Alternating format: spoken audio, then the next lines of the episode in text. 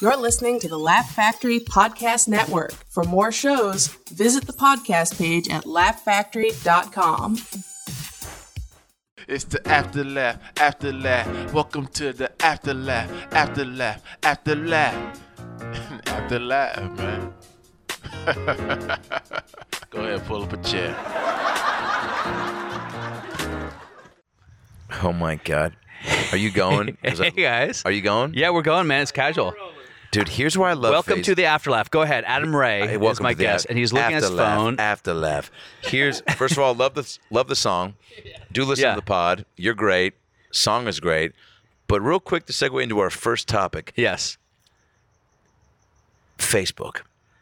A Is that buddy a of, thing? A buddy of mine from Universal Studios, where I worked, posted a picture of him with a glass of milk with a real serious face. Face. I said face and faced. Okay. So he says, always shoot first. Hashtag black blacks pie pyre outpost. For a behind the scenes look at this photo, see somebody else's handle, hashtag Insta story. Dude, if I ever post a picture of me with a glass of milk, it better be like some got milk outtakes. Yeah. Or um or like I'm getting ready to launch my cookie company and I'm like, this is you know what goes great with cookies? milk. And then while you while I got you here, you know what I'm saying? Yeah, yeah, yeah. Have I'm you so ever confused what that was about. What was he posting? Exactly. So here's the thing: if you're going to post a picture of you with a glass of milk, what do you think needs to be? What would the post? It'd be a, some sort of a joke, right? Yeah. we're comedians. When you post something, Com, boobies, something. common boobies, dude. Yeah, probably. All right, know. let's get into the podcast. That's what you call the cold open. I'm so smart that I came up with cum and boobies I know, from milk, dude. aren't the I? show's not getting any smarter than that. By the way, um, I want to quick segue into the fact that you worked at Universal Studios. sure, So I think I knew that. Were you Wolverine? Is I that- was. Yeah, I think probably when you met me, I was just done with that or just started it. But uh, that was 2010 to 2012. No, Wolverine was 2008 to 2010, and then I was a New York cop where I walked around the park in like a fake 1940s cop outfit. around Universal Studios. Yeah.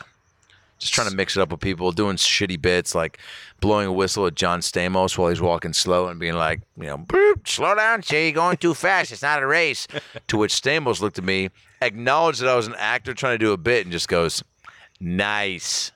and I was like, oh boy, Uncle Jesse just pulled the rug out from under a struggling actor at a theme Wait, park. so you were up until 2012? You were doing that? 13. Uh, no, no, no, 11.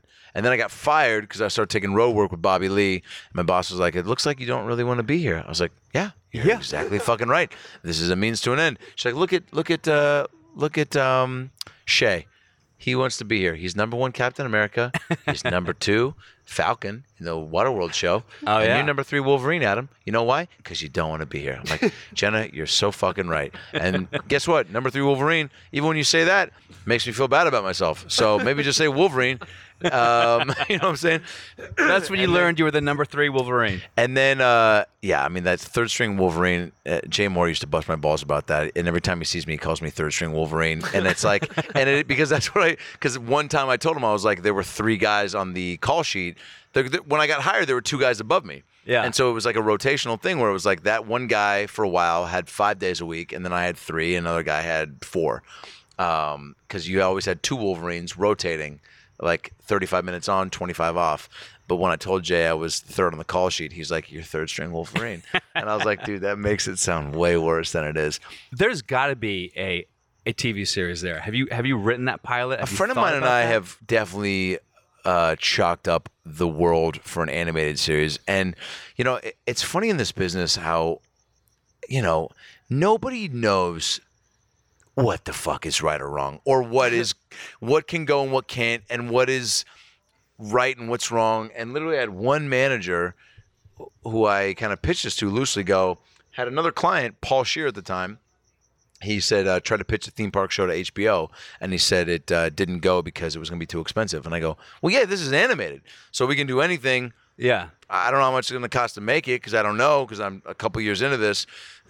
but I feel like you can do way more, and it's not live action, so you don't have to build a theme park.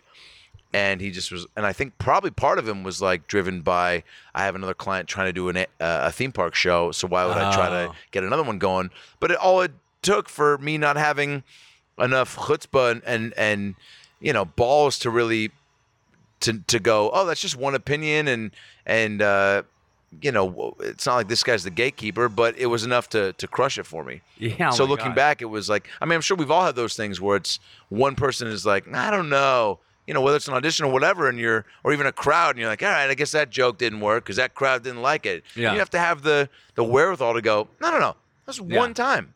Yeah. There's like a learned helplessness that can happen all of a sudden. Like I went through pitches, and then when they died, I'm like, never again. They don't work out. I'm Eeyore now. No, Um, now I do want no to say you're Pooh. You're Winnie the Pooh. my first my first exposure to you that sounded really sexual but my first It did. exposure to you was uh through the window of a coffee This- bean. so let's let's backtrack you went to usc or Yep. ucla usc USC, yeah.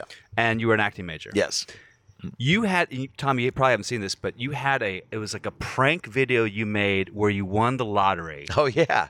With your girlfriend and what was really cool about this That was the girl that I actually made the uh, Universal Studios uh, cartoon uh, with. The yeah girl and who we should my actually wife play we should play maybe the audio Oh, uh, you of this should. on the podcast By the way, she cried in the sketch. It was my first intro to somebody in a video that was so silly, bringing it, and I was like, "Oh, damn!" Because like, f- for people who haven't seen it, there was a part on America's Funniest Home Videos. Uh, in the show, where you know they'd have these, Tom Bergeron would set up like you know, uh, uh, Dad's getting hit in the nuts, and then here's a funny thing of people falling off of ladders and whatever. and this one was fake lottery tickets, which is very evil if you truly think about what that is. Giving somebody a ticket in which they think their life is changing and then it's not. Yeah. What? And so Bergeron's like, we all know these fake lottery tickets, blah, blah, blah. We all get them. And, and boy, is it silly. And uh, let's take a look at a few people that, you know, and then they would show on the real show people that got these tickets. They freak out, and then everyone laughs, and they quickly go, "Nah, it's a joke, Yeah. Aunt Karen, you dumb fucking dumb fucking fucking bitch." And she's like, "Oh, how dare you? All right, well, it's still my birthday, right?" like, yeah, I guess. And so, one kid in the corner, I guess it's your birthday. Um, so, uh, so we chose to take the heightened sketch version of that, and and uh, and have me freak out on my brother and my my Your girlfriend. girlfriend, call my boss and quit, basically showing what would really happen if someone thought they won the lottery. Call my boss, fuck you, Mr. Parsons, you piece of shit. And then telling my girlfriend that I'm hooking up with her sister and all this shit. and she starts like crying in the sketch. I remember doing it being like, holy shit. Like, and it made me like get lost in a little bit more and like definitely Yeah. like ramp up my, uh, you know, my, my acting. And it, it, it's actually really amazing because it's believable. Like you look at it and you go, "Oh, this guy thinks he had a real like." You're you're acting. because my buddy it shot it like really, great. well to where it looks like it's on a home video thing. I got stopped at the airport, no joke. I don't get recognized every now and then from something or a video or sta stand-up clips, factory um, stand-up clips. Uh, you know, get, are seen by a lot of people. There's you know every now and then something. You know, not uh, not a, a crazy amount. But somebody did stop me at the airport about a year after that video and was like, "Dude, fucking." Like fake lottery video, man. And I was like, oh yeah, what's up? And and dude, that, this was like a real early stage of even any like to where I was like, no way. And the TSA, and he's like, what's up, man? He's like, holy shit. He's like, that's that's crazy that shit happened, man. He's like, you still talk to that girl? And I was like, and I go, wait, wait, what? And he's Yeah. like, you still talk to that girl? And I was like, that was a sketch, man. And I go, uh, I go, that was a, that was not real. And he goes, nah, that shit was real as fuck, man. I go, no, no, I'm telling you Yeah. because I did it. It was uh, not. It was not real. And he's Yeah. like, "Nah, dude, that's fucking crazy. Do you guys still kick it, or what's going on with that? so you didn't win that money. Would you go back to your job?" And I go, "No, man, it didn't. That was fake." And he was like, and he just didn't want to buy it. Oh, that's funny, man. No, it is really good. I remember. I remember it was one of those things I watched. You know, I was like, "Oh, this guy's acting. Fuck him. He's good." You know what I mean? That little Yikes, like dude. spark of Little- jealousy. little YouTube. And, like, but it's cool. I've always wanted to tell you that it was really. It was. Really, Thanks, I thought it was really great. Um, Let's welcome to the podcast real Yeah, quick, we have a- Justin Rupple for the first time on the Afterlaugh podcast. Thank you, Adam. I appreciate it. It's good to be here. Great, thanks, Jay. Justin, do you, Uh, do you want um do you want anything to drink or Anything eat to or drink? Do you want a Quest anything? cookie? I, I'm I'm all I'm all good. I just Do you uh, get down on Quest protein cookies, Justin? Uh, I have not. I've never before. There's one for you right there, bro. Uh, maybe we Killing it. spark this J up real quick and keep yeah, the we good should spark times this rolling. Now, I'm I'm not. I'm going to be very light on this because I become very uh, retarded after like three. After I call this the Matrix Buster because when I smoke this, all of a sudden, like people get revealed to me. You know what I mean? Whoa. Like truths get revealed to me. So if you're a bad person, I will know this after like three hits, yikes. and you'll frighten. Okay. I like how you're lighting it though, dude. That's like a you, you got that stage puff too. Like, have you smoked in a uh, theatrical production? Because do people know that you are a true stage thespian? That's why I appreciate your your fake uh, lottery ticket. Yeah. Because you're an actor, dude. Because I'm an actor. I love that about you, dude. We got that You going too. for us. By the way, there's a lot um, of comics turned actors. I feel like we were the other way around. Yeah. So you you were. Uh, let's get to your comedy. How did comedy start for you? You were an actor, and then you came out. I was into raped the- by a clown when I was nine. I knew it. I knew it. That's the same old story, man. Is it? What if it was? God, that would be a real big bummer. A real big bummer if that was like true intro for a lot of comedians. And everyone's like, dude, all these guys have the same clown rape bit. And they're like, Yeah. no, that's a real thing, dude. yeah. There's a lot of clowns in the 80s that went around trying to get kids into comedy. He was raped by. It's like, why didn't they just why didn't they just show them how to do like balloon animals and give them punchlines? Ah, they were horny too. Um, so, uh, all right, you can cut that out. But um, no, no, it's the best. Leave it in. No, I uh, look. I saw Eddie Murphy Delirious when I was a um, when I was a Jewish kid. That doesn't matter. When I was in the tenth grade, and I think before that, I'd seen some Sinbad videos. I saw John Belushi's SNL Best of that my dad showed me, and I was like, "This is crazy." The Sinbad was probably my first taste of stand up.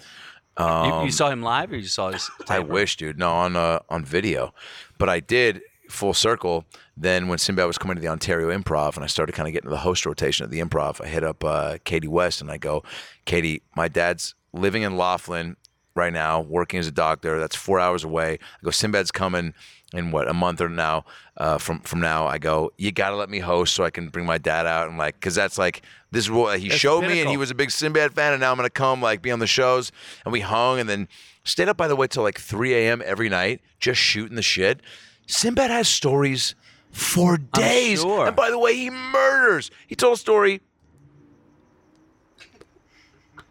He told a story about him and Martin Lawrence performing for the ambassador of Cuba, and Martin Lawrence not knowing that the ambassador's wife was front row, and uh, apparently she was uh, kind of heavy. He's just ripping her with some fat jokes, and they put a hit out on Martin, and so they had to sneak him out on a boat, and we're trying to kill him, and they sneak him out before Sinbad went on. Holy shit! And this is this was a throwaway story, and I'm like, Yeah. oh boy! And it was just it turned into a, a, a podcast without mics, where I just I tried to just keep asking questions, and he's also friends with everybody, and just seen it and done it all, and He just seems like a nice guy. talking about the times in stand up where you know we didn't have phones and, and all that and, and he literally you you did a gig i think it was like late 70s or early 80s and he's like you did a gig and then they booked you and you just you wrote it down in your counter they wrote it down and you're like all right i don't have enough money for a plane but in eight weeks i'm gonna leave texas and go back to florida and figure and get there somehow and Yeah. i'll come back and i'll just be here for this gig you know Jesus. but yeah, true beast. But so that was the first stand up I saw. Living Color was a big culprit of, of all this. Yeah. And then obviously you, you get your uh, individuals with like Ron Williams and Jim Carrey and Mm-hmm. Sandler and um, uh, Belushi. Obviously, Farley was a big one. Yeah. Farley probably took it up a notch. It's also like the time where you start to get like I used to prank call a lot of Seattle sports radio stations. that was like one way I was like, oh, I think I whatever. Like to me, it was just fun and silly. But then I would or whatever. Oh, I would- dude. At one point, I would call the 950 KJR radio station, and I called one time, four times in a row in different voices, and they put me through every time. And I literally called like one time would be like, I'd be "Hey, well, what's up? My name's Kevin from Puyallup. Yeah, yeah." I think I- just you know, they pick up. And they go, "What do you want to talk about?" I go, "It's Kevin from Puyallup." And they go, "What do you want to talk about, Kevin?" I go, "Ah, just a bit, you know." And I would always come in with like a legitimate gripe, so that they would just put me through. So I like, ah, is the pitching. It needs to get better. So I just hit my inhaler. Uh, Just the pitching uh, needs to get a little bit stronger. Like, all right, hang on, and they put me through. Now, Kevin from PR, what's going on? He's like, guys, we need to trade Griffey Jr. He's just, he's like, yeah, I think we could trade him for some hot dogs and some cookies. And there's like, you're done, Kevin. They click, they hang up. And I call right back and like, uh, hi, this is Toby uh, from North Seattle. Uh, my mom, my mom uh, won't wash my jersey, and I don't want to know if you guys like know how to like wash stuff because like we don't have water or soap. And there's like, all right, dude, you're done. Like they just hang up, and then every now and then I'd get on and they'd like let me stay on for a minute. and I'd just kind of riff with them and. This was all super late night. I'd videotape it, or I'm sorry, tape it on my uh, my first Sony on a cassette tape, and then I'd bring it on the bus the next day and play it from uh, from my buddies on the bus, and they would all just like, "Oh my god, I can't!" And we'd all laugh, and and uh, and then I was like, "Oh shit, that was kind of fun to keep doing that." And then I started impersonating friends and teachers, and then there was a girl named Annie Bernhard who was like the new girl in school, and she moved to uh, Seattle in the fourth grade. Everybody had a crush on her. She had a real big crush on my uh, skinny, uh, athletic friend Evan Hatch, and didn't have a crush on me because I was a fucking fat kid, even though I was way funnier than Evan. And uh, and, uh, and so I realized I could. this is very real. I could mimic Annie's voice. Right, my voice hadn't hit to where it is now, but I can like you know just uh, she had a real faint voice, almost a little raspy, and so I uh, would call Evan because I had his number because you get the phone tree, you get the phone book, and I would pretend to be Annie and call him and talk to him for 20, 30 minutes at Oh a my time. God. My buddy's just in there laughing. We'd Would be you like, record it too? no, that seemed too diabolical. Oh, you didn't like this again? And then I would, you know, go to the school the next day and be like, uh, and Evan's like, he bragging. He's like, yeah, Annie, and I talked on the phone for like two hours last night. Or like, no way, what happened? And I would start guessing things that I was like, did this happen? He's like, yeah. Oh my god. And then finally I told him, I mean, that's diabolical shit when you really think about it. Fucking the fifth grade. Yeah. Oh, this is fifth grade too. Yeah, dude. You were advanced, man. It's isn't it funny? It's all for girls. Like I had such a crush on her, and I was just like, I hated that she liked him. And and dude, I remember when I found out that like he had a birthday party and like did invite me and invited Annie, and all these other people went. So it was also like double. I was Yeah. doubling down on my hatred for the Hatch, you know. And uh, by the way, cut two, married my high school girlfriend, high school sweetheart. He did. He Uh, married- Oh yeah. Oh. So I guess fucking, He got his dude, revenge. Fuck yeah, he did. when you wow, I've never actually put that together because I think about because I did tell him one day where I finally was just like my, one of my buddies, Aaron Skinner. He was like, he was like, dude, you got to tell him. You got to tell him you can't keep fucking with him. Like he thinks he's really talking to her, and like look at him at school. He's like being way more flirtatious and friendly with her, and she's not.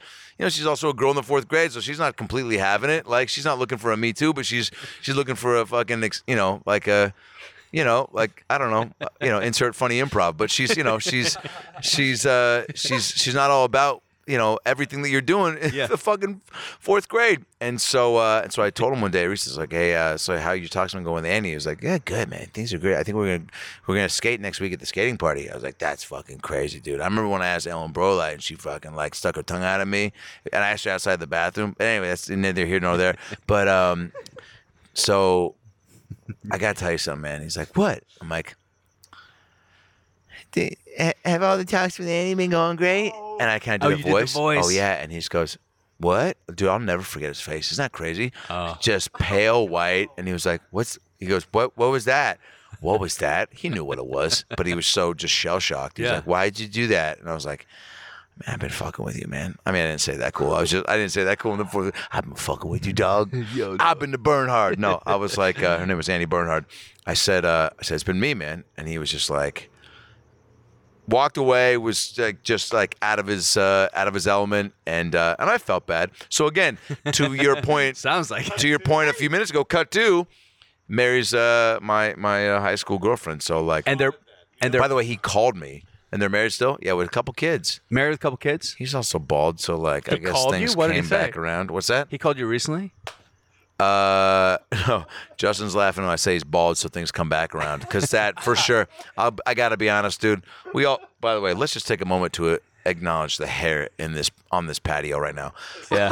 You got four gentlemen with a head of hair. Yeah. Who, when we were born, things w- there was not. They didn't have to be like, should we take some in the pubes and put them on the head? Like this kid's got nothing up there. Yeah. By the way, no doctor would ever suggest that. But if they did, you'd be a Oh, little yeah. curious to be like, how much are we paying this guy? Because he's funny, and I think he was joking about the pubes on the head thing. But if he does do that, maybe that's like If- revolutionary. If, you think about it, like you don't need your pubes anymore. Are we talking about a baby's pubes right now?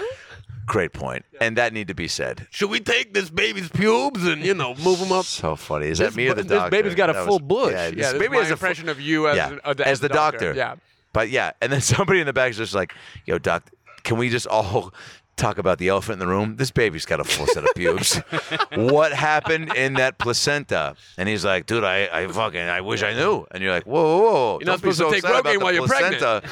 Activities. What's that? You're Not supposed to take Rogaine while you're pregnant. it's a woman taking Oh Rogaine. Oh my god, that's a great meme, by the way.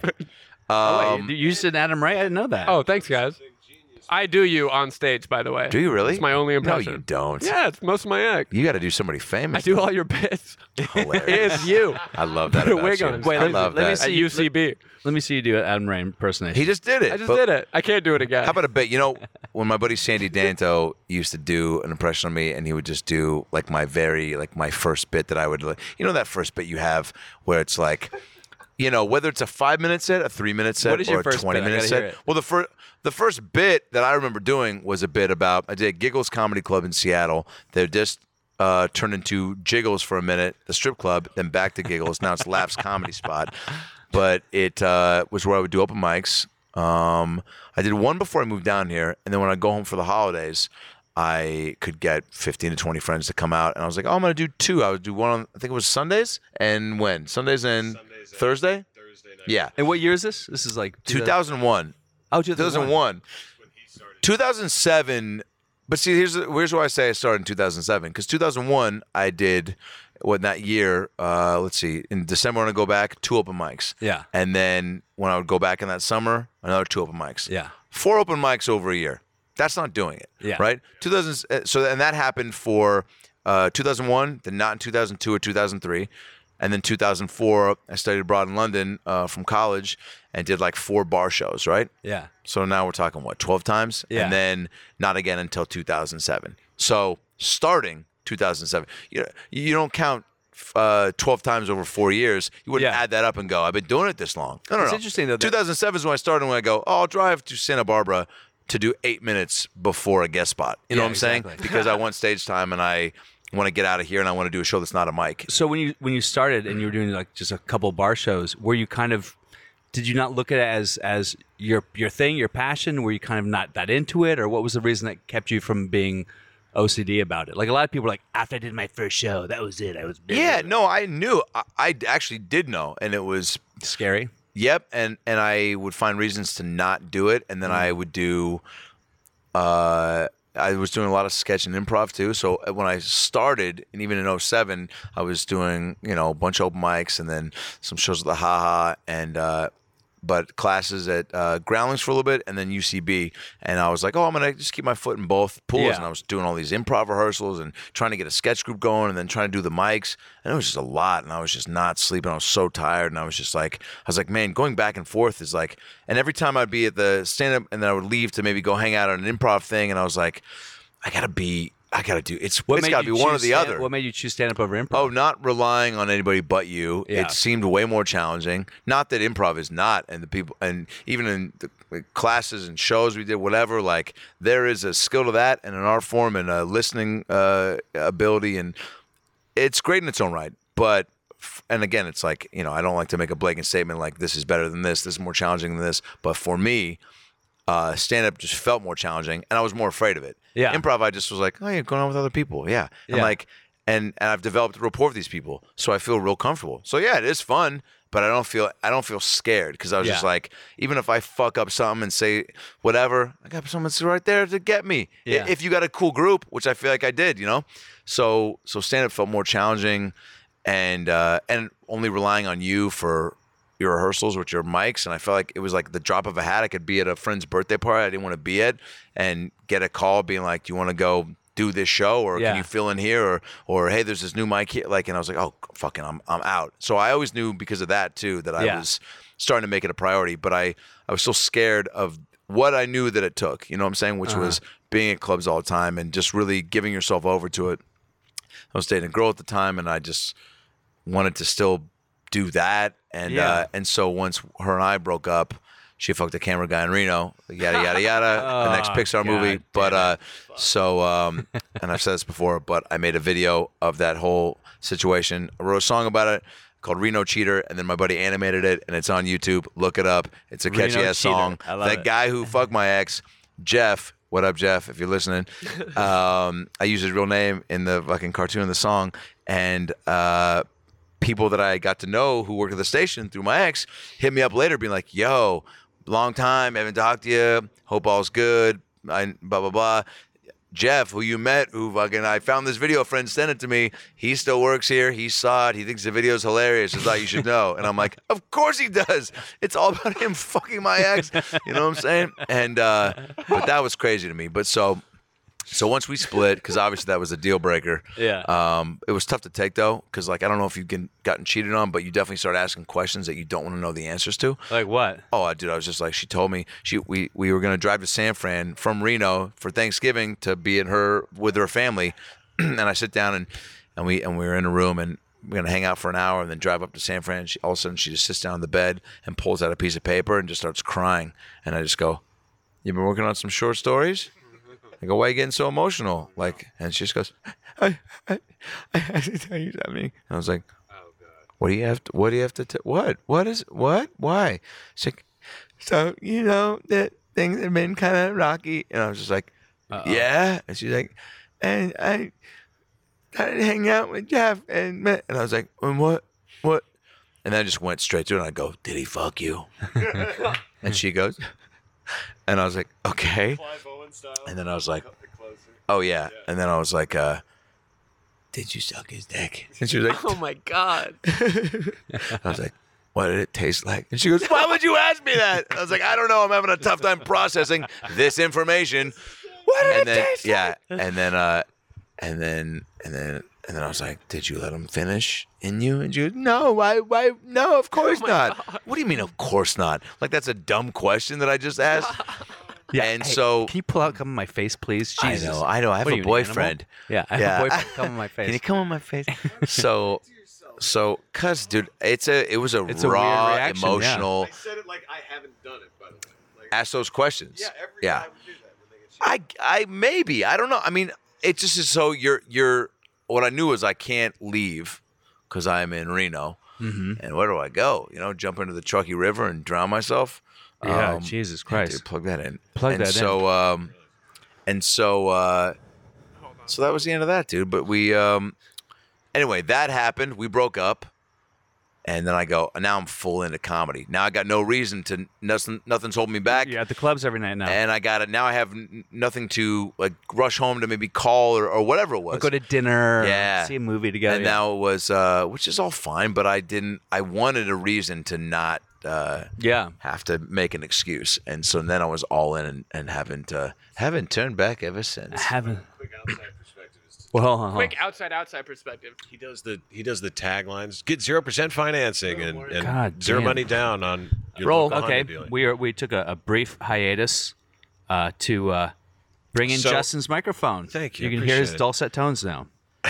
Well, here's a it's a funny insight to Adam because when I started was 2006 seven, and at the same club that he was talking about, he got his start. Giggles, yeah, Giggles, Giggles. then jiggles, and And giggles. yes. and yeah. Same stage, by the way, That's and same hilarious. sadness. same exact Actually, same you know what? size. We probably had more. Yeah. No, there was more sadness at Giggles than You know, there was at there- Jiggles. there's- more there's- money being made by the Jiggles. strip club to comedy club thing has happened a lot. It was at the Times Square Really? Laugh Factory. Did you ever do the Times Square Laugh Factory? No, and I That was kinda wish, before but I time. I was out there with uh, uh, aforementioned uh, Reno cheater in New York doing open mics, uh, and I would walk by it all the time and and would just again like fantasize being like, God, I fucking I know I I should go in there and try to, but it's such a scary thing to even like Oh, go into a comedy club by yourself and you're like, I want to.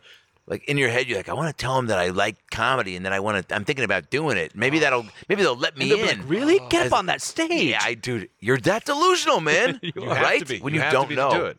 Yeah. Well, when he would, uh, when Adam would come back home for the holidays, we I was part of that little group that would beg for stage time on the open mics, and if you if you gave enough game to the owner Terry, he would eventually put you up. Yeah. But Adam would come in on the holidays and literally just crush. Yeah. And we you'd sit back. It was I a mean, group of he's like talking open mics. Sorry, crushing for your friends. Hey, but that's that's it a hard doesn't matter. crowd. So like back then we would sit and and talk about all right, well how do how do we go about this whole thing? And Adam had already been the only one who'd been to LA and done it successfully in our heads. Yeah. Wait, And- wait, so you're maybe talking like three, four years when I met you. Yeah, you Right. had already been you had already said 2000 I met you in 2007, 2008 before I had won the giggles Yeah. Okay. competition. Ooh, Oh, shout quit out. bragging. Well, Yeah, after dude. he and Way to make Adam, this podcast about your Adam, accomplishments. dude. Adam and Jeff we get it. You travel. and Adam, Jeff, and Fahim had left. So So who you were? Uh, Fahim Anwar came up with you, and who else? Jeff. Who? no, Fahim's uh, maybe five. se- I think Fahim just said 17 years. I'm 12, so he was he'd been doing it. Oh wow. And so when I yeah he he to me was like doing it like yeah. Yeah. um and uh but I, I mean I, so I didn't come up with anybody there. I mean these are the people that were doing it Yeah. around that time From the Seattle circuit. in the Seattle circuit. But I guess Yeah. it, you know then as it goes on, people but he built up a legend what because a clave. you legend. don't you don't Because he was he would come and go and just murder and then that's leave. what I'm. Hilarious, Yeah, like just some right. like gunslinger. he doesn't know Not at this all because case. he wasn't part He'd of these fuck your girlfriends and conversations. take Fuck off. yeah, fuck your mom's girlfriend. It would basically your yeah, mom, exactly. fuck your mom's girlfriend, dude. That is so. That sounds like a McConaughey line, or like, uh, like who says that in a movie? Let's find the movie. Let's find the actor, and then the scene. Fuck your mom's Like I'm gonna. f- Like, is it is Who it a threat as he come walks in? out? Like I'll see you pussies later. Yo, and Darnell. Gonna fuck your mom's girlfriend next week. Like the mom's gay, or is that like a saying, Yeah. or because that is a Dude, true it's, it's power a, slang. It's a Mark if your Wahlberg- mom's a lesbian, it's a Invented- Wahlberg line for sure. You just invented a catchphrase that has yet to exist, or your or Because if your mom is a true One lesbian exists, you and forgot her it. One, your girlfriend mom's is gay. like, once your, one, your mom's gay. Two, I broke her heart. Whoa. and you fucked her her girlfriend. Like she made that choice and let's say she was also straight and married before that and then divorced and then became gay and then falls in love after like years of not finding any sort of companionship. And her son is like off doing his thing but loses his job and moves back home. And the mom's like, "Well, you can come in with me and uh, Susan cuz we're real happy and I don't think the cats would mind and uh and I just feel like our energy is good for you. Come back and just be with us. And do, but you won't be in the way. But if you are in the way, guess what? You're here, Your and we're here, and your family.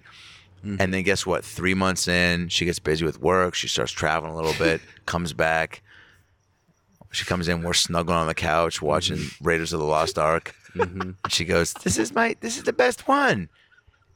Guys, she comes from the back, and the couch you can't see. You just see the TV. Yeah. Because the couch is so tall that you can't see that there's bodies because we're stretched out. Yeah. 69 and on the you're couch. saying during Raiders of the Lost Ark. Oh yeah, dude. So you've seen Raiders of the- enough. Uh, at it's this point. 1996. Yeah, We're it's just- doing everything on that couch. It's just like background music at that point. that couch is basically just. he knows what parts to make the moves on. Dude, I know Yeah. where the recliner is and the cup holder, and I Bad ain't going in that order. What's that? After he says bad dates, you start eating box. Yep. This ain't my first time in your mom's house, okay? Hilarious. This ain't my I first found my way around 69. pretty I've well. 39. I've 18. Yeah.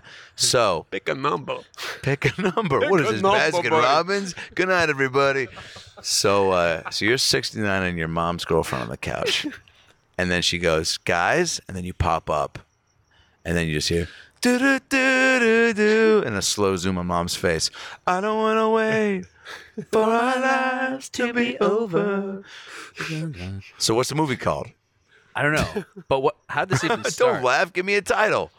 Wait, I, I, want gotta sell this tomorrow. I got a pitch meeting Oh, at man. 7 a.m. to Hollywood, Best man. mom's girl. Your best mom's girl, Your best mom's girl. or It's called Darnell. Darnell. your best friend's mom's girlfriend. It's called I Know What You Oh, Did 'cause Last it can't Night. be. Oh, dude, all these are joke BFNG? titles. What about a real title? Yeah, let's get serious for a second. Yeah. Can we talk about this being a real thing or not? anyway, moving on. Wait, by the next way, question. The next question is this: It is a bit. You, we never got to your first Wait, bit. what? Oh yeah. First stand-up. oh, first bit. yeah, yeah, so uh, was at this gym, and uh, just fucking pumping iron, and and I remember walking in. It was my first taste of like Dick. hilarious. sorry. Well, seeing it, old men that were comfy to be buck naked Yeah. in the locker room, and walking in and being like, like I just look high school kids. There was a kid named Morgan Nielsen in my high school, famously shit on his driveway, got grounded for a month.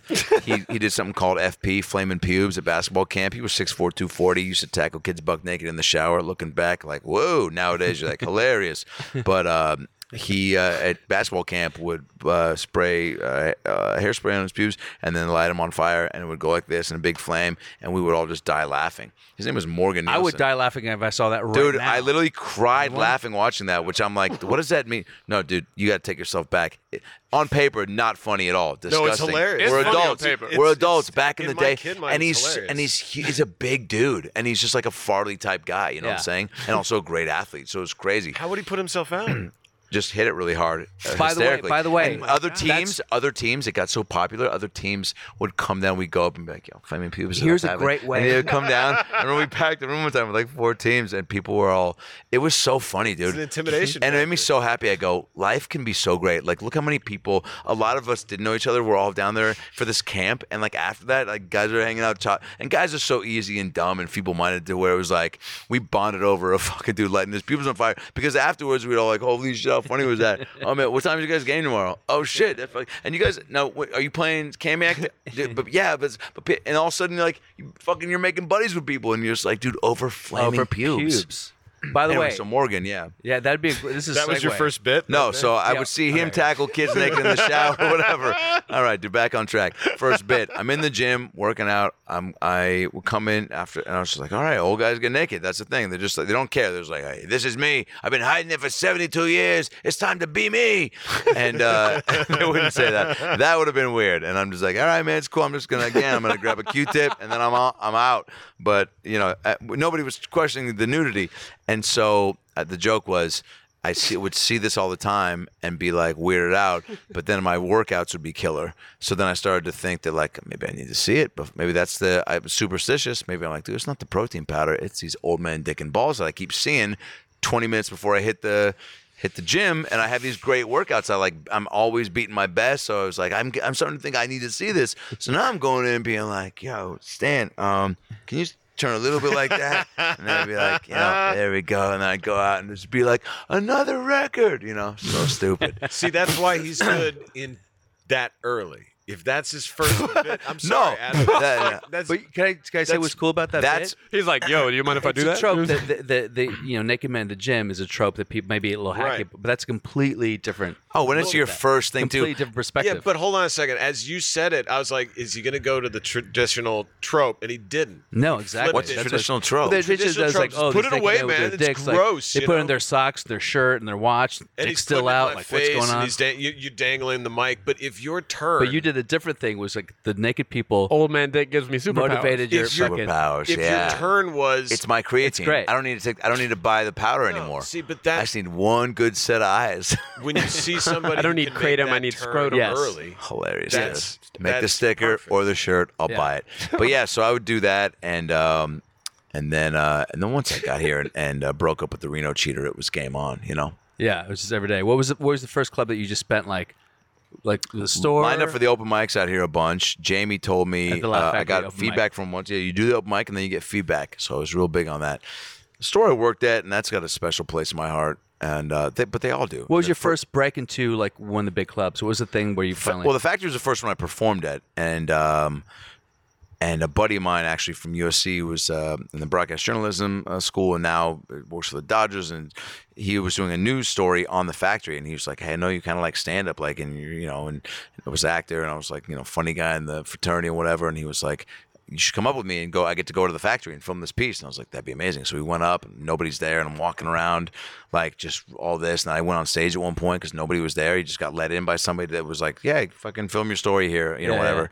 And so uh, he was up at the top in the uh, balcony trying to get a shot, just of like a of like an establishing shot of the stage from the second level. And I was down there, and I'd taken the mic out, and I started like pretending to do stand up. And he fucking like was taping it, so he sent to me like, man, this is probably like I don't know seven months ago. And I was like, that's so crazy because first stage I ever went on out here, and then first open mic I lined up for. And then Jamie was like, you know, I was doing jokes about being a fat kid, and one of my jokes was like, it wasn't all that. I was the first one in the fifth grade to get a set of tits, you know, and uh, it didn't have to pay for a bra because nobody expected me to wear one, you know, and I would charge my friends five bucks to fill me up, you know, Kit Kats ain't cheap, and uh, and so I get up there, and, and Jamie was like, buddy, buddy, you know, dude, you're up there you're comfy on stage, but you all your jokes, you fuck. Hey, look at me with my fat fuck tits. Fuck my, come fuck my tits for candy bars. I, you just can't be. And I'm like, I never said that. You're. He By the way, literally like not a bad paraphrased what I Yeah. paraphrased what I said and made it a different bit. And I was like, I just said how I was fat, and I had. I said, you know, and he's like, you're no, your buddy, you're up there going, hey, come fuck my tits at recess. I'm like, no. he literally was adding. He's like, I'll give you a chocolate for your butt. Like it's just all it's trades, it's trade jokes. I'm just like. I'm sorry. It's, and I didn't know any better. So I was like, "Yeah, I, fu- I'll stop. I'll stop doing comedy." Wait, what? Did you, wait, what's the note? You know? and then he's like, "Come back in eight months and do it without the fuck shit tits stuff." And I was like, "All right." And then, uh, and I did come, you know, come back, uh, but did other, you know, stuff. And then, Yeah. um, and then, uh, anyway, so to do that there, and then have that moment, and then finally, I met Jay Davis when I was working at a casting office, and he came in and I got to run the camera. I got you know was so there so long they would let me run you know sessions for stuff. And Jay comes in, reads me, and then he was like, and I was like, oh man, I see you at the shows. I've tried to go live for it. I know you're there and tour guys and all that. He's like, anytime you want, oh my god, hey brother, anytime you want to go to a show, anytime you just just hit me up. And I was like, all right. So I texted him. and I came down and it was packed and fucking it was a huge you know Dane was just owning the strip and. And uh, and I was out there and I texted him. I was like, ah, fuck it. It's so packed and whatever. I'm starting to leave. And he goes, Adam Ray. And I was like, uh, he goes, come on. Uh, and walks me through and walks me and just sits down and goes, sit in this booth here and, and watch a show. Watch a show. It's just unreal. Cut to two months later, he's like, do you want to do a five minute cold opening spot and bring me up? So I do that on a Saturday night weekend show. And I'm again like Packed. fucking two years in or whatever and just do five minutes and did some joke about being um like I go uh, I gotta stop smoking weed I'm not good at hiding it I was at the mall and and the uh uh this cop stopped me he was like hey son you want to tell me why your eyes are so heavy I was like oh yeah man I was uh swimming in a pool uh without goggles uh, and I smoked some pot, so that's probably what. Well, that's probably what's got something to do with that. And I, you know, get a good laugh. And, and my girlfriend at the time taped it, and uh, and I was like, "Oh shit, fucking the laugh was crazy." And then I just started turning it up a notch and hang and just really, you know, got a little taste of something. Yeah, you know, yeah, yeah, yeah. like that was a little taste and a little. And it just all the ideas of like going there with my buddy for the story, and then like the open mic, and then that, and then I was like, now I kind of have an end to be there and try to go to more shows when Jay's there to just to be around because he clearly has welcomed me in a little bit here, and uh, and then to just get on the shows and then going by myself just to see you know Dane and and then um, being on shows with Dane and like being, not only was one of the early guys I got real into with comedy, but really uh, got to see live and got to see the come up and Oh, yeah. See. Nobody, even to this day, I, feel like I've held a held a crowd in the palm of their hand I, like that. I feel like what, what people forget with the whole like Dane Cook aftermath, and what, what people don't know Not to be is- confused with the After Laugh, the name of this podcast. after- is that like people don't and like maybe you don't know because you were around Tommy, but like people Thanks for the forget out, like dude. Dane was the biggest fucking Yeah. beast. Can't sleep on that. Ever. Well, he- and it was I mean- crazy, and to see it live like this much in a That's club what I mean. like that. That's what I mean. People would people who like would judge him in the uh, Comedy Central, whatever. They did. Would, I'm like watch him in Laugh Factory in like 2004. yeah, you can't argue and it argue was that. fucking Well, he even had, a, crazy. he had a way of doing comedy that is still the way that people emulate now. Like you can see a before and after Dane Cook. Yeah, I Like, agree. and for example, Da- and and I can actually show it because you can see it in the younger comics because they grew Sure. up watching like I did. Like I caught I was a little older, but the young people of 14, 15 who grew up on him started writing like that, which is to start telling a story and be extremely descriptive along the story and exaggerate so much on the story description that it becomes an enlightened point of that story. Yeah. Like so if I'm doing an impression of like if if he's going to uh I was going to the bar. I Uh-huh. was going to the bar. I got a lift, a lift, a noodle, an oob lift. He would combine words, and you're like, "How is that happening?" Yeah. That's a and pretty then good he name. would draw, and he'd say he would just say every part of the car that weren't a setup to a punch.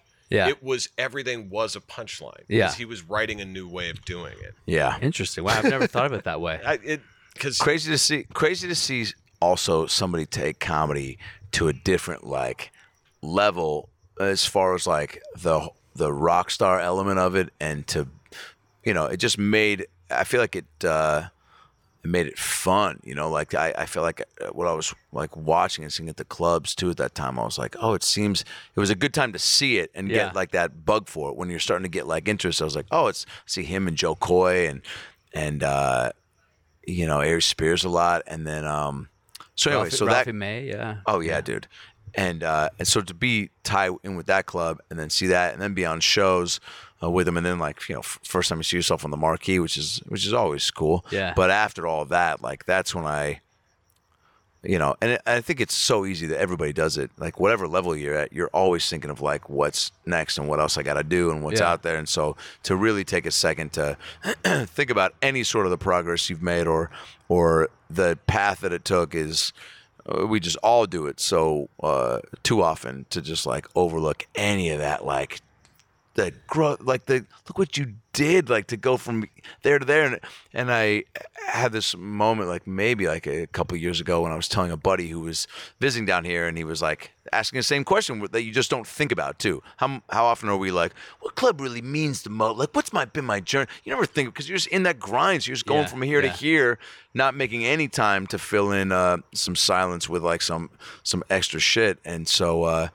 to think about. And so when he asked me that, like you just did, it made me think. And then I kind of went through and genuinely was telling him what I've just told you. And and it was like, oh, and he was like, that's fucking cool. And I was like, yeah, it is cool. I get, you know, like, but I just never. Of course. And we all have our own version of that, whatever it is that you, you know, if you're committed to this, you know Yeah. you've just grown and, and and then every time you look at like how you've grown, you maybe assess it being like, well, I want to be here, so I went there, so I really feel like I did half of that because I want to be, you know what I'm saying, and just Do overly ever- analyze. Do you ever ask yourself this question? And maybe you, I, I'm asking you this question now. Um, Crystal Clear Pepsi or Surge? Absolutely. Which beverage did you Uh, think? Surge still around? How Surge, dare you? Dude, it had guarana.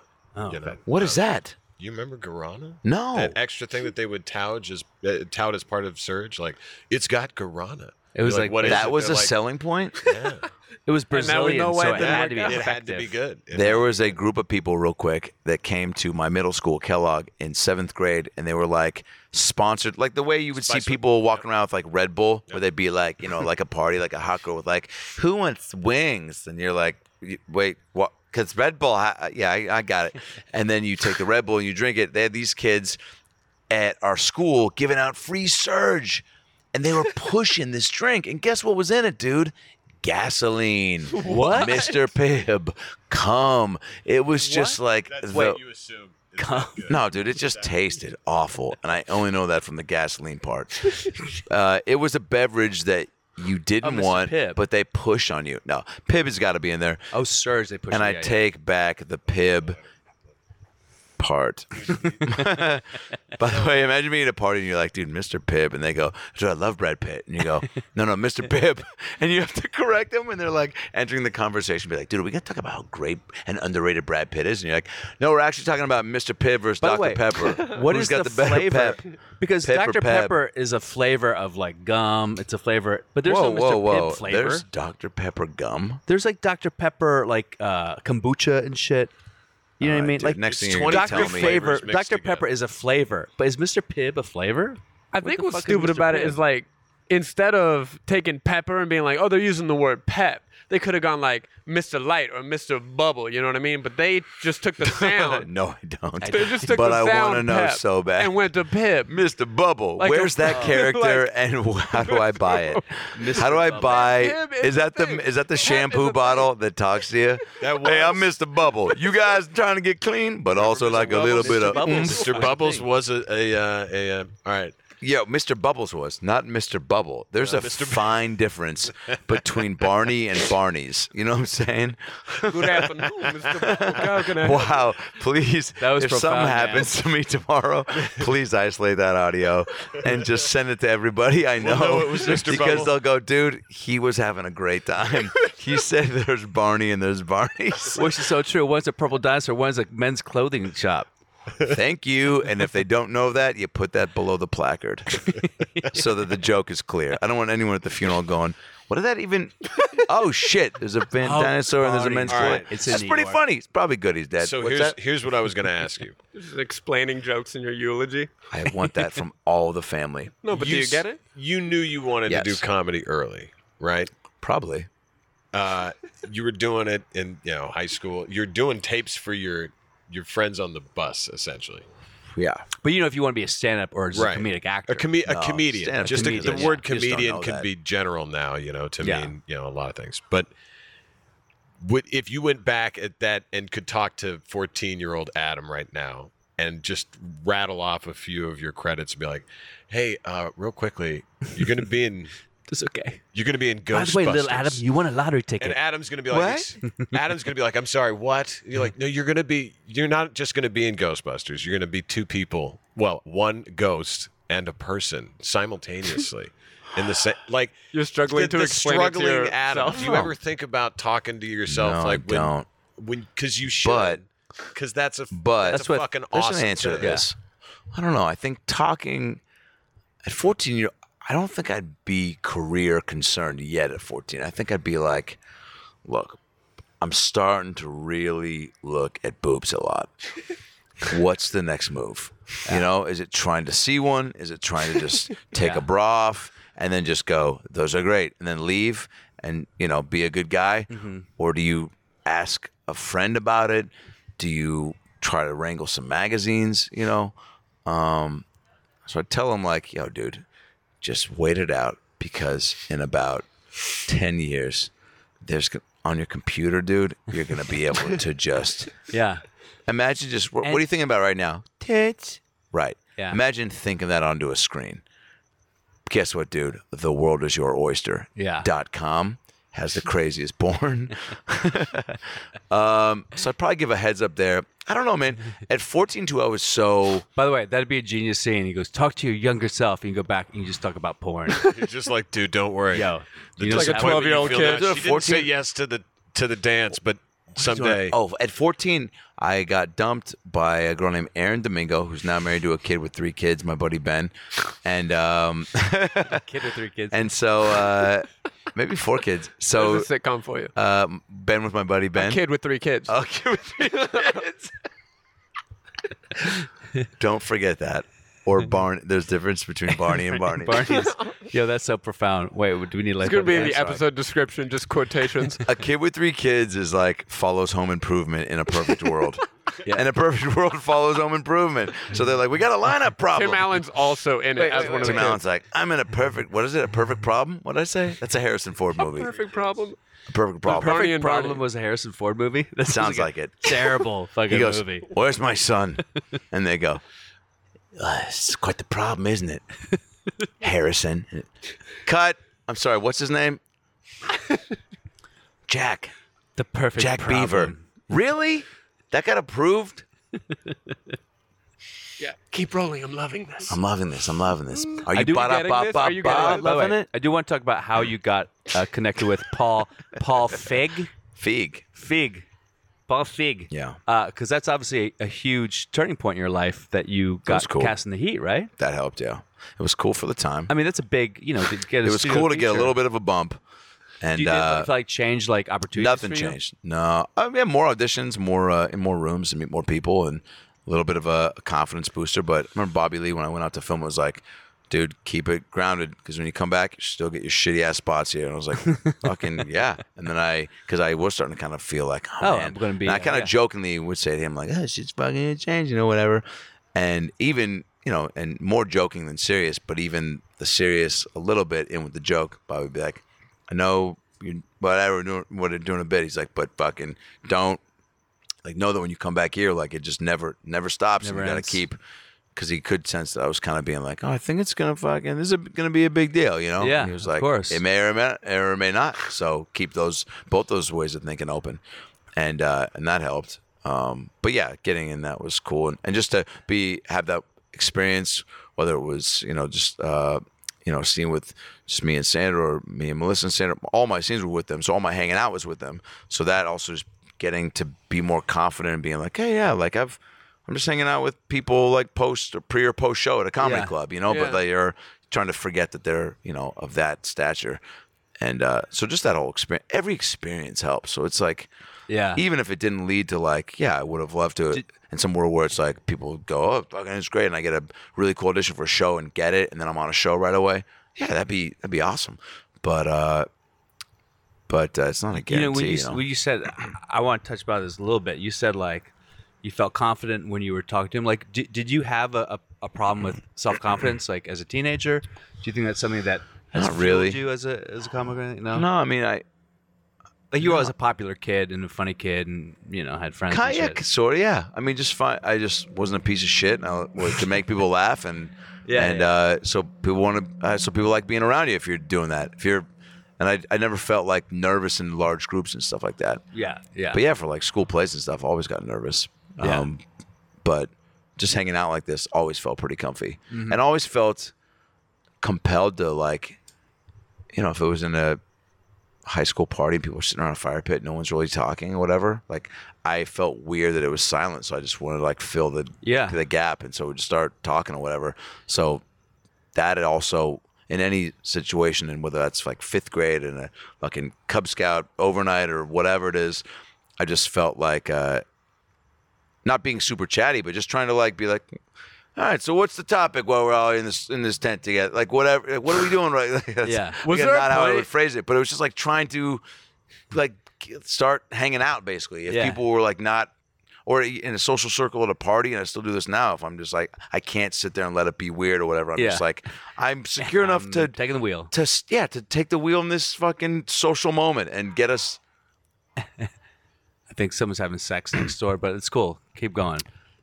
Well, a guy screamed, and then she said "ow," and then he was like, "I Yeah. know." So that A could or could suspicious not yelp, sound like for sure. a perfect problem. This fall, Harrison problem. Ford is Jack Ow. Donner. I'm Ow. sorry. I'm sorry. I don't He's know got what's a- happening in this house here. I've got a problem, and it's n- and it's not perfect. Cut, Harrison. The line is. Uh, I've got a perfect problem. The problem is perfect. it's it's the new Houston. There is a problem. No, Houston. We have a perfect- problem. I've got What a is it? Problem. I got a problem. Perfect. I got a problem. Perfect. got a And then somebody in the back problem. goes, "That is a better title." No. I get up and they go, Then he gets Alan, get the fired. fuck out Well, of then here. cut me out of it. You know I've been trying to do things differently. Who said that? Who said that? I love that. Wait, Adam, have you ever performed uh, stoned? Have you performed? Oh yeah, dude. But the last time I did it was probably eight years ago. Oh, really? Yeah. Did it go that bad? Oh yeah, I'd say I probably did it like thirty times in those first four years. And probably when it's great, it's great. I imagine. the f- well, a few times when I got, Mr. Co- you know, maybe uh, a joint, just felt good and just didn't question anything. So I just like, if you're up there just not questioning and you're fearless and you're not and you're s- and but you, you're you're you're dialed in, but you're truly just like. Like and I felt that, and it was a crazy feeling to just be like, and there was maybe twenty people at the haha, Yeah. but it was just crush, but just crushing for 20 people. I was just, and I was just like, whoa, I just feel really, you know, you just feel that upgrade in, Just ride it. in confidence and ownership of the stage and what's going on. And I was Yeah. like, whoa. And then, uh, didn't, but I still was like, all right, I was high and what, and I can't do that to get on stage the next night. But the next time it happened was probably a couple weeks later. Uh, and I was like, I can perform high, but I was too high. And I went there and it was just like bad news bears and and at one point it was just quiet and somebody just goes, You fucking blaze, bro. And I was like, eyes were real cast. And my eyes were real cast. And I go, and I went, because it was on tape. And I remember watching it back because I used to Oh ask Jack God. the tape, the DVDs. And uh, and he was like, mm, he's like, come on, uh, thirty-five dollars. I was like, fucking, come on, man, just all right, all right, next time, uh, yeah. and uh, and he was cool and was great with stage time and, and real helpful at that point. And um, So you saw the tape. but I go, uh, yeah. So he goes, he goes, he goes, you suit. He goes, you're big, bro. And uh, and I and I just You're on paused. stage? I just kind of yeah. And it was just bad. It'd been quiet for. It was one of the things where I was like, and uh, you know, like when you go, so when you go to the grocery store, like you're like. Could we get some more food in here? and, and people, a few people were laughing because they were, they knew I was high, and there was just it was kind of funny and then uh but not great by any means and then it was and it was be more quiet than not and i kept just like living the pauses and then when i one time i paused and i remember i went and i go i go so uh no. I did that with like my voice, and then I just lost it because I was killing the because then I saw Well, myself think of whose of that. audience is here. Yeah, and then I just We're go, on no, no, that no. same and level. the guy was like, "You're br- you're baked, bro," and I was like, "No, it's like you're baked, bro." and then he was like, "Good one," and I was like, "It was a good one. It was a good one and a good two, a good three.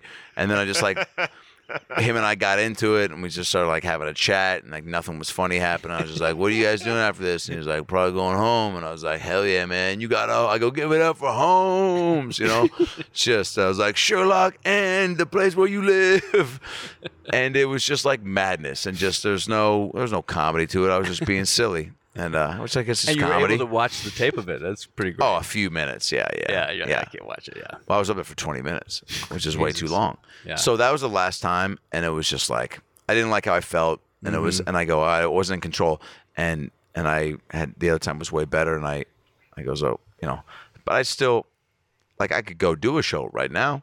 Yeah. Would I want to? No, because I'm not like fully present. I'm not Yeah. really, you know, I'm not like drunk or like not able to go through the motions and do it, but it's just that's not fun. Now I like to smoke me. weed For me, before sex, guys. yeah. Uh, so, but then I've had a girl complain and say, "Well, you're not present," but I feel like it's better. So, I guess my question is, can comedy be better? Can it? Can you make it consistently better smoking weed? Also, well, let's talk about real quick. Was that it then, Huh? Or But I'm just saying, like, yeah, No, she's did like, you're not, you're not present when we're having sex. is it because But that's you're like, part of the well, great look, thing about it. well, were you like staring pat? Like, were you holding an iPad while you were like? What was the true thing that kept you from being He was engaged? staring at a. I think like it's a- just a- like whenever someone's lava lamp. stoned, uh, some people, someone who's not stoned will go like, "You're not really here with me, are you? Yeah. You're a victim of this big foggy drug." You know? No, I'm here, Doc. It's because you're smiling more.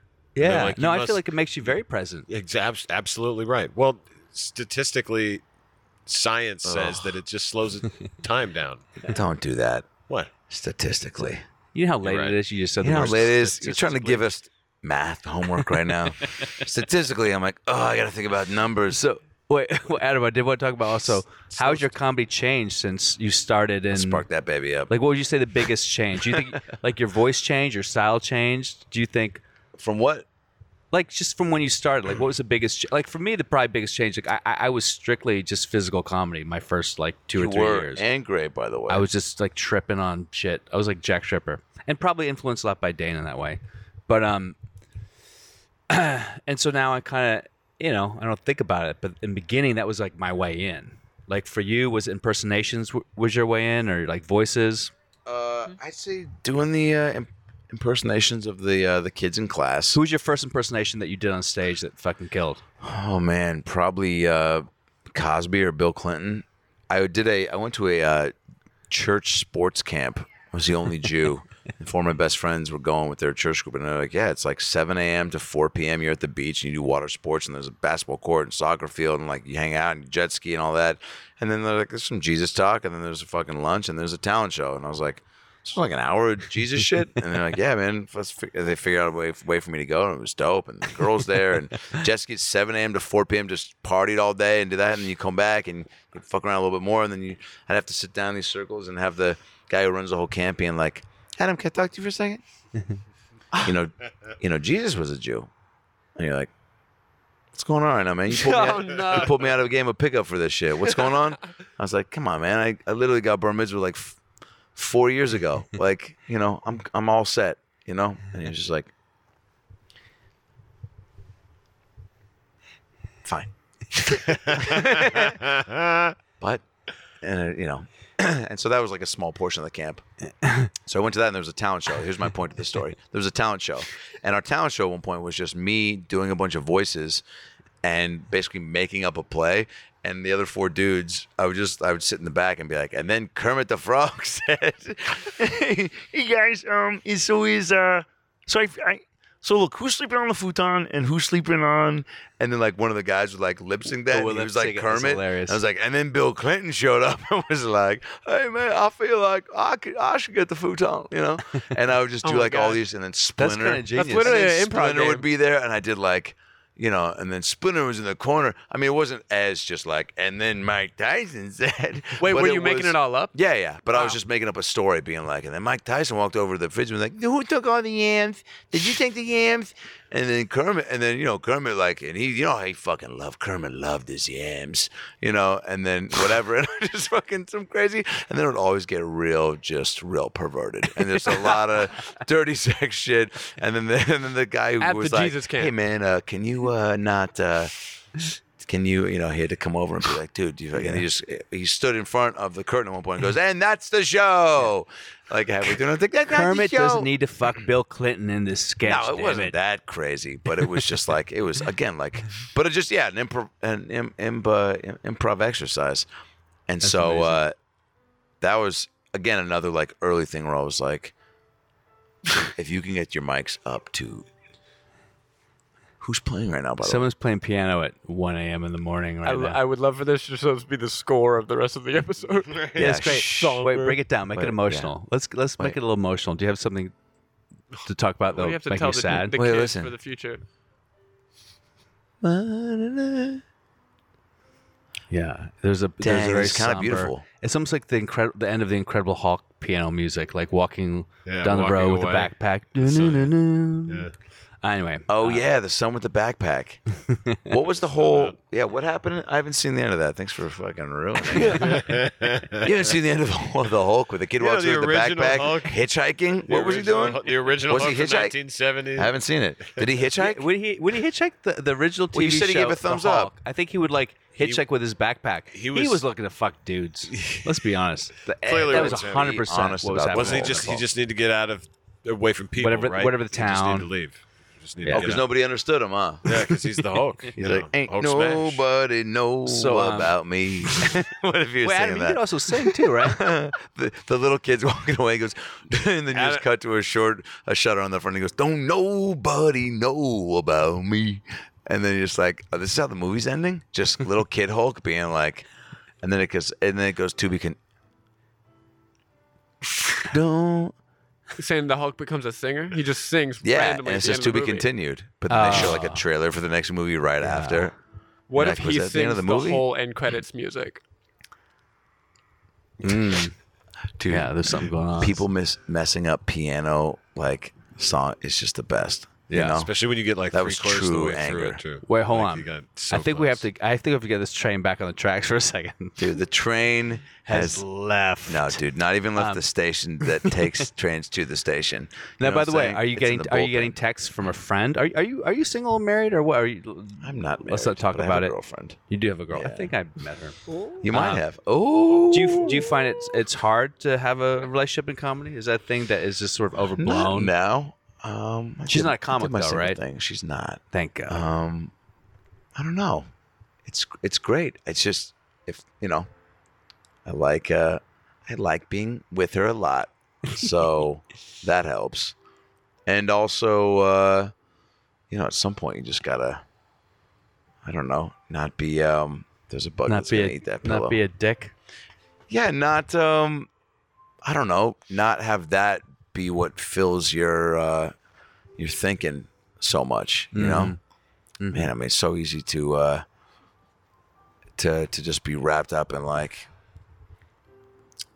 you know, trying Yeah. to make out Well, look, I always feel like when you're when you're on the or road, whatever. when you're on the road and and you want to be you have a girlfriend the options are either you got to drink yourself into oblivion you got to do drugs to yourself oblivion or you got to uh, be a fucking nerd you got to be a nerd and sit around and read and Play a Ouija board. or because if you do anything else like if you do anything else other than Those be are complete crazy. nerd being monogamous is is very difficult Yeah, and you're a married man, Justin. I mean, I, I, I, I, in town it's easy, but on the road it's just like the second I check into a hotel, I'm like, I want to fuck anything right now. Well, you have access to porn now, though.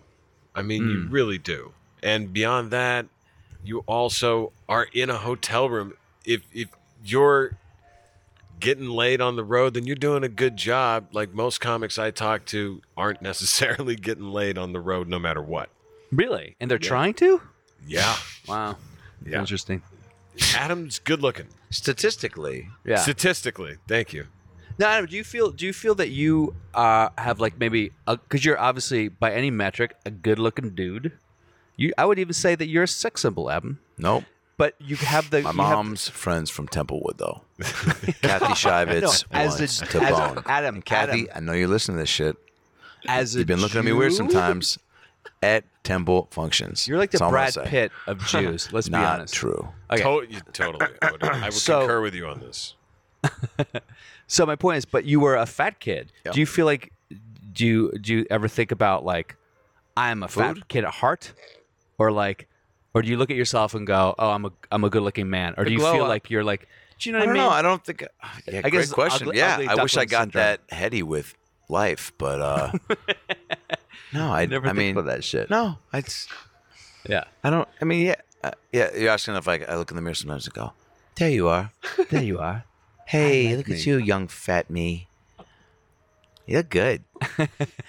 are you hitting on me, old me? no, no, no. Chill, chill, chill. By the way, let me tell you about porn. hey, fat Adam, let me tell you about how Uh, this porn ten yeah, years. man. No, I, I, A kid with kids. a kid with kids. Dude, who stars in that? Like I think there's a lot of people with like ugly Ryan duckling Seacrest. syndrome. Like Dane's a good example. Like he had like acne. He was Oh, kind of fat and weird, and and then he became a movie star at some yeah, point. man. You know what I mean? I think it's a weird. Um, what what's uh, what's next for you in terms of like what do you, what are you looking at? Like like is acting a fucking bugaboo for Oh, you? yeah. Is it all comedy or no, no, no. think? I'm, I'm, um, man, I'm editing a documentary that I uh, shot and funded, and and um, can you say what it's about? Oh, sure, dude. So this um, through a uh, family friend of uh, mine from a, ki- a kid I went to college with, and her family uh, introduced me to a, a guy named Brian, who's a physical therapist and crazy guru stretcher, make you feel better, made me avoid back surgery by three days of stretching type Wow. guy. His brother, who I met, Doug, uh, at 17, jumped into. He was uh, going to um, uh, Harvard Law and ended up being a huge criminal lawyer and was freak athlete in, in college uh, or going to play in college. And uh, 17 jumped into a pool in New Jersey to save a boy who was drowning and hit his neck on the Oh, bottom and hell. paralyzed. Oh, hey, guess what? The boy was faking drowning, and so Doug. Uh, is paralyzed from neck down and uh, no feeling in his arms and, Oh my and God. very, very moving. Brian quits uh, law school, his brother, and starts to pick up this, trying to better his quality of life, and in the hospital and helping him just you know get life and his spirits up, and then doing these things with his neck and weights and hands, and trying to get him like his upper body strong and and um, and uh, his dexterity in his hands, and and just fucking rehabbed him and uh, got him, and then and then they're like, dude, and he's like, a year from now is the wheelchair Olympics, and we're gonna get you in a year from the injury when he's in hospital. He's like, I'm gonna get there, and so they got there, and he fucking won and became a world champ and gold medalist, and then on a Wheaties box, one of fucking what 36 people on a Wheaties box, ended up doing these public speaking tours with uh, it was him, Michael Jordan, uh, uh, Muhammad Ali, Mary Lou Retton, Bo Jackson, Joe Montana, and uh, he's all you know, and became just you know a huge deal, and then went finished did criminal uh, law, and um, anyway, just an amazing story. Yeah. And him and his brother, uh, who's just a fucking character, Brian, and his mom, who's like a spitting image of Brian. She's 95, and we went there and we got all these interviews, and and um, uh, I was at the Helium uh, in Philly, and so I brought some buddies out who shot a bunch of sketches for me, and was like, "Let's uh, take my sets on the weekend, and then let's get four days of stay here and and, and interview all them." And then because he had all these pictures with him and the Clintons and Barkley, just all these people on this wall and all his accolades, and you know, such a big deal at one point. And uh, I was like, "Do you have photos and video?" And he proceeds to show us a couple hours of shit of just all this footage of interviews and news stories and carrying everything, and and him with all the public speaking thing, and and I was just like. Oh, there's a doc, like There's there's, a doc right here, there. like with all that stuff. Any Yeah. good doc has all that Of archival footage The to help footage, yeah. fill the story. So now when you're getting them talking brilliantly and articulately and re- with a lot of like they're such characters eh, of themselves and uh, and so likable, and then you have all this footage, and so now I finally got to a, a buddy who's cutting me this uh, sizzle um, to uh, then go to my friends' folks who got some cash and know them too really well. And when I told them about that I was going to do it, they were like, "Keep us posted. We want to fucking." So I'm going to probably get more money from them and then go maybe shoot some more. I want to now get the ending with Doug being, you know, maybe entering another competition Yeah. at this age, late 50s, or um, or him speaking, just some some uh, structural structural closure to like Yeah. what he's doing now and after. You know, something that's like a, or maybe it's building to another competition. Ideally, that would be dope. But just getting the money to go do that, maybe get some interviews with some of the athletes or uh, doctors. It might not need more than that, but um, Do you plan on doing more directing stuff after? dude, this? it was awesome. Yeah, Yeah, fucking for sure. That's awesome. That'd be cool. Now, But- were you cool. were you in, So that's were you in what the I'm- documentary or you, you're just behind no, the I'm camera just the whole time? directing and, and that's very cool. asking all the questions and doing all that. But anyway, that's not that's just what one thing I'm working on, but that's not coming out. I- I mean, maybe maybe uh, you know once I once we get the money, maybe finish it and whatever. But this guy crushed this this sizzle. Man, it's like it's so cool to see it like actually come uh, Yeah, come that's together a little bit. Um, I mean, I'd watch that shit. Oh, definitely. It's great, man. story. That's I'll- like an I'll Oscar. That's like an Oscar already- nominee. I was already completed. did I do a good job kind of I describing mean, it? I couldn't believe It believe was funny how the piano fit in too. Oh, You know did I mean? it? They Was may it not be able to It like hear the piano, but, da-da-da, uh, and you were it was telling this heroic It was story. I was captivated. Yeah, I really yeah. hope. I really hope you you. Yeah, finished no, that. I, I'm falling through with that. it. And then my album's out called "Read the Room." It's on Spotify and, It's great. and, uh, iTunes good. and Google It's Play. good. Thanks, Yeah, man. man. And then um, I'm on a cartoon called She-Ra on Netflix that DreamWorks does. And then there's a new show uh, on that comes out that's uh, Seth Green and the uh, Robot Chicken guys and uh, Breckin Meyer and Adam Pally and Tony Hale. And it's a, a filthy like claymation medieval time show. It's like Yeah. a dirty Game of Thrones, but it's all claymation. And I play Seth Green's brother, who's Yeah. like the Do you think that if if you had to like chop off a limb of your talents, like if it was acting, stand up, or voiceover, do you think do you think there's one that would like satisfy you the most? Like if you had to, if you had to pick one. Because obviously your they're so voiceover your vo- voiceover work is we haven't really touched upon it. It's it's extensive, man. Like you I mean, I was gonna so do a few cool things and Yeah. uh, but I mean, And that's stand up. You can't you can't face nothing stand-up, replaces stand up. Yeah. But like, yeah, voiceover pays most of the bills, and I really love. But it's not. It's just a different muscle, and it's a different. Yeah, stand up you just can't beat. There's just too many things about it that are exciting. You know. Yeah. So when you do voiceover, And nighttime too. I think I'm more of a nighttime person. So Yeah. most of the other work happens pre sundown. So it's like and you can't really improv your, your voiceover stuff, right? It's kind of No, you can. Oh, Yeah, you can. Oh yeah, yeah. Especially for did some robot chicken stuff, and that was like a ton of that. Yeah. After it was very. I mean, the writers are great, so like a lot of scripted. Um, you Like know, they hire attention. people that can riff intentionally. Oh yeah, yeah. Yeah. And uh, any good comedy, I think, wants that fun. if Yeah. they if they know what they're casting. I voice over with voiceovers because I've never booked any. They, they say once you're in, it's a very small circle. it can be, yeah. I mean, dude, there's guys. What was that- your first break into voiceover? How'd that happen for you? Someone just said, "Hey, I like your voice. Make a demo." No, I just no. I've got some found some shady ass manager. My buddy just dropped because he. I remember he tried to get me to get his kid's guitar tuned, and I was like, I went to go meet him in his office, and he's like, "Hey, you play guitar?" I was like, "I mean, kind of. I, I got one in college, and I fuck around on it, but I, I don't know if I can really play." He's like, "Can you get my son's guitar tuned?" And I was like, "Yeah." Is it, do do you get? I think he said it was like an audition you had for me. He was like, "No, I just if you can get that guitar tuned." I was like, "Oh boy, I'm gonna go back home to Seattle probably." Oh my god. And uh, and so uh, so that was awful. but, he, but, he got you. In, anyway, so room. that was he got me the uh, uh, put me in touch with somebody to make a demo to then get this voiceover agent, and then that's how Alicia started. Yeah. But um, I did ADR work for Bruce Willis for uh, a couple years. Wait, and that you was did like the his first voice? job. Yeah, so, So the you must be able to ADR. do a pretty good That's how I met. No, I don't. I was just I was able to like mimic his voice a little bit. Let me hear. But it.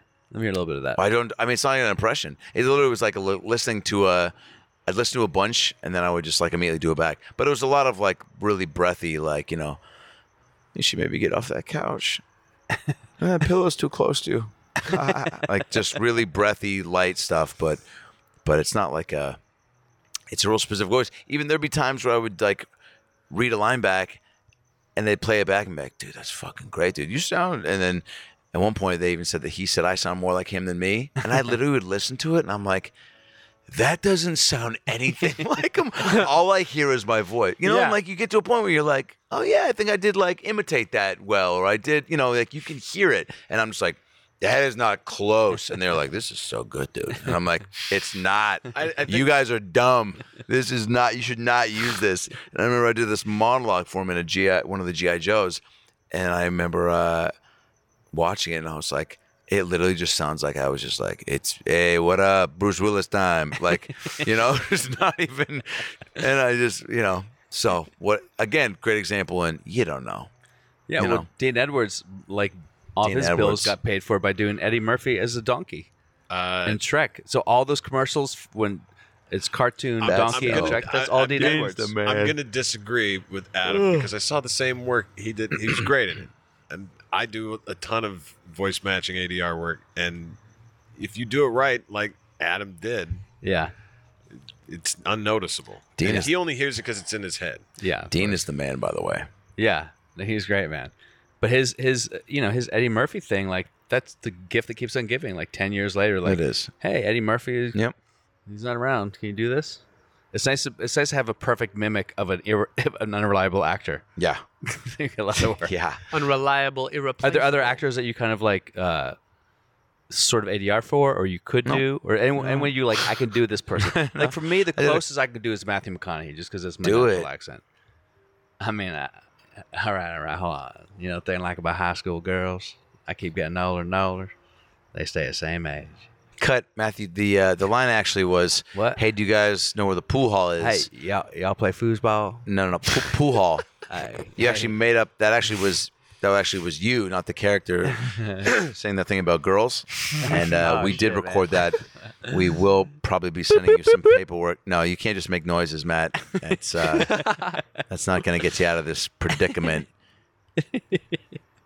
Uh, so is there anyone that you naturally feel like you sound like? Sally Field, probably. Yeah, I was gonna say that. Maybe a little, you sound like Adam Sandler sometimes. Here's my right? You Sally Field ready. Adam Sandler, right? If Maybe, you yeah, want I'm to. sure. Yeah, yeah. Sally Field, ready? Yeah. All right, give me a sec. the whole time, the whole time, the whole time. I have to go. We have to go. I have to go. We're leaving. I'm going. Mrs. Doubtfire. Mrs. Doubtfire. Mrs. Doubtfire. Oh wow, Perfect. that was good. Oh yeah. Wow. Here's another Sally Field. Ready? Mrs. Doubtfire, will you join us? Very That, nice. that was So- pretty good. So look, a lot of comics are going to come on this podcast and go, "I do a Sally Field." Yeah. And you're going to be like, I, "I bet you do." Sally I'm not is going to make you do it. hack, To be honest, everyone is doing Sally Field now. It's like Walken, Nicholson, Sally Field. Hilarious if it was. Marry fuck Marry fuck kill by the way. And then we'll wrap this up. What's your Marry fuck kill for that? I You mean, said walk in, who was the other one? you you marry Nicholson because he's about to die soon. You get all of his money. You kill Walken because he's crazy, He's on the boat with Natalie. and then you you, you, you fucking marry uh, Sally Field. Marry Sally Field. Damn, he might have nailed it. You did know it. Can I tell you a really quick Nicholson story? Was Yeah. at a Laker game. Got to be in that little area in the back thing, this old bar where they hang out at, and go to the bathroom where the bathroom is like a door there and a door there, just right next to each other, and then a little hallway. And then in that hallway there was in the long hallway part there was like a cutout for a little wall and a chair to sit there. So you walk in, you're standing against a wall that's just facing the two doors for the bathroom. Make sense? Layout Yeah. wise? So everyone's there. Nicholson's sitting in that corner, right? So people were waiting in line in the bathroom. He's sitting there in the chair, just kind of like in a corner that's basically almost like looks like the bathroom attendant, but he's just a guy in a corner, a creepy guy in a corner, sitting there with his shades on, holding a coffee cup. Everyone's in line. Clearly, it's him. You're staying there, looking, waiting to go in the bathroom, but everyone just wants to be like, "What up, dude? What uh, what movie are you seeing?" And he's like, "We're at the game," you know. And uh, and but one guy was in front of me, and he was shit faced, and he starts fucking freaking out that Jack's there, and he's like hitting his buddy. He's like, "Fuck." And Jack's starting to see them. I start start watching him watch these guys plan their their uh, entry into his you know brain. Yeah. And uh, and then one of them just goes goes to the bathroom. So the other guy's there, and he goes, "What's up, Jack? Big, big, big fan."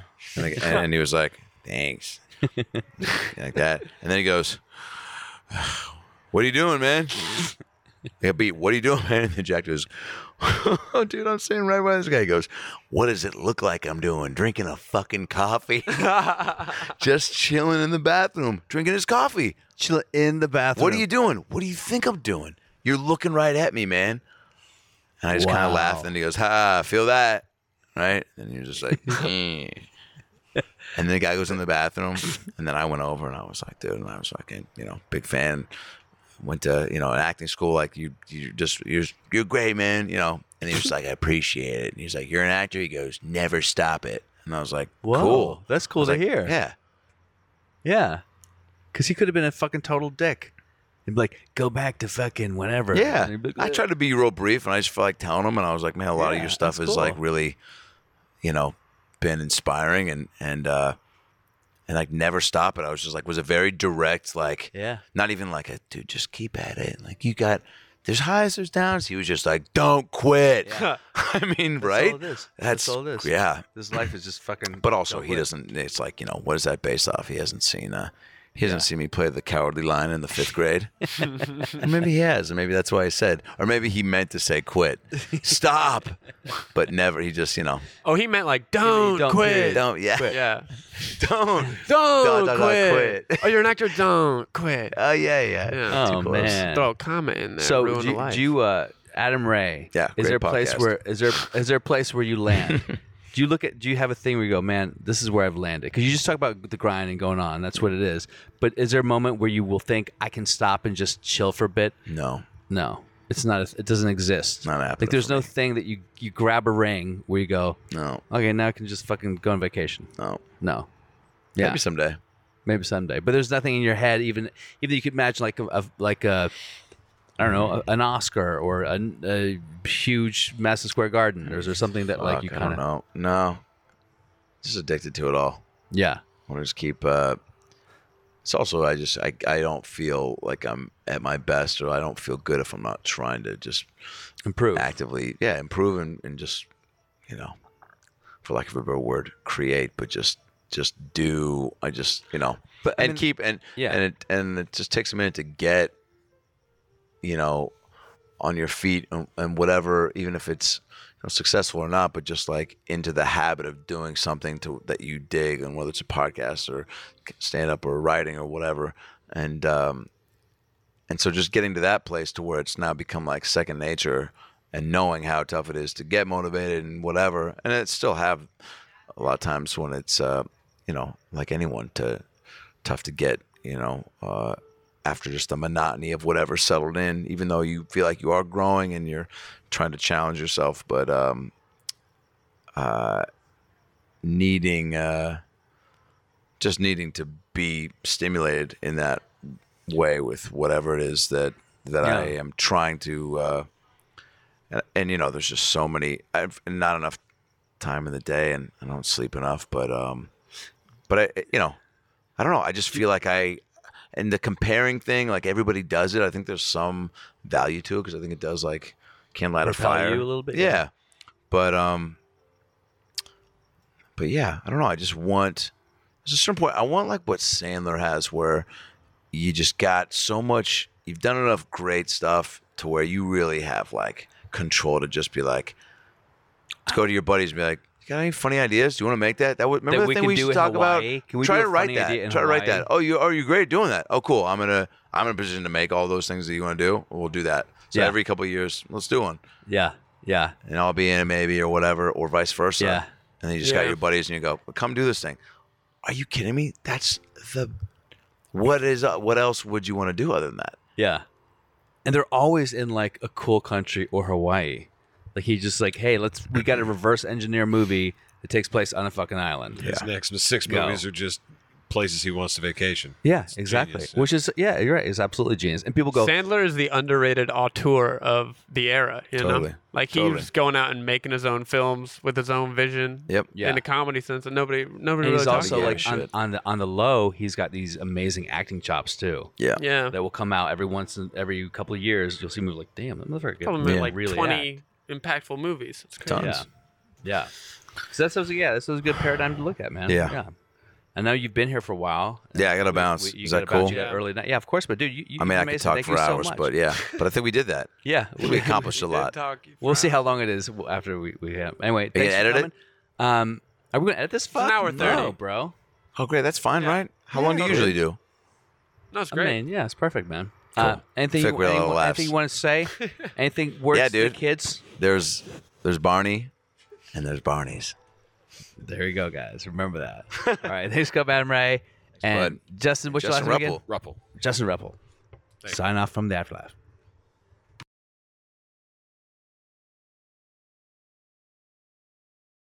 It's the afterlife, afterlife. Welcome to the afterlife, afterlife, afterlife, After laugh, man. Go ahead, pull up a chair.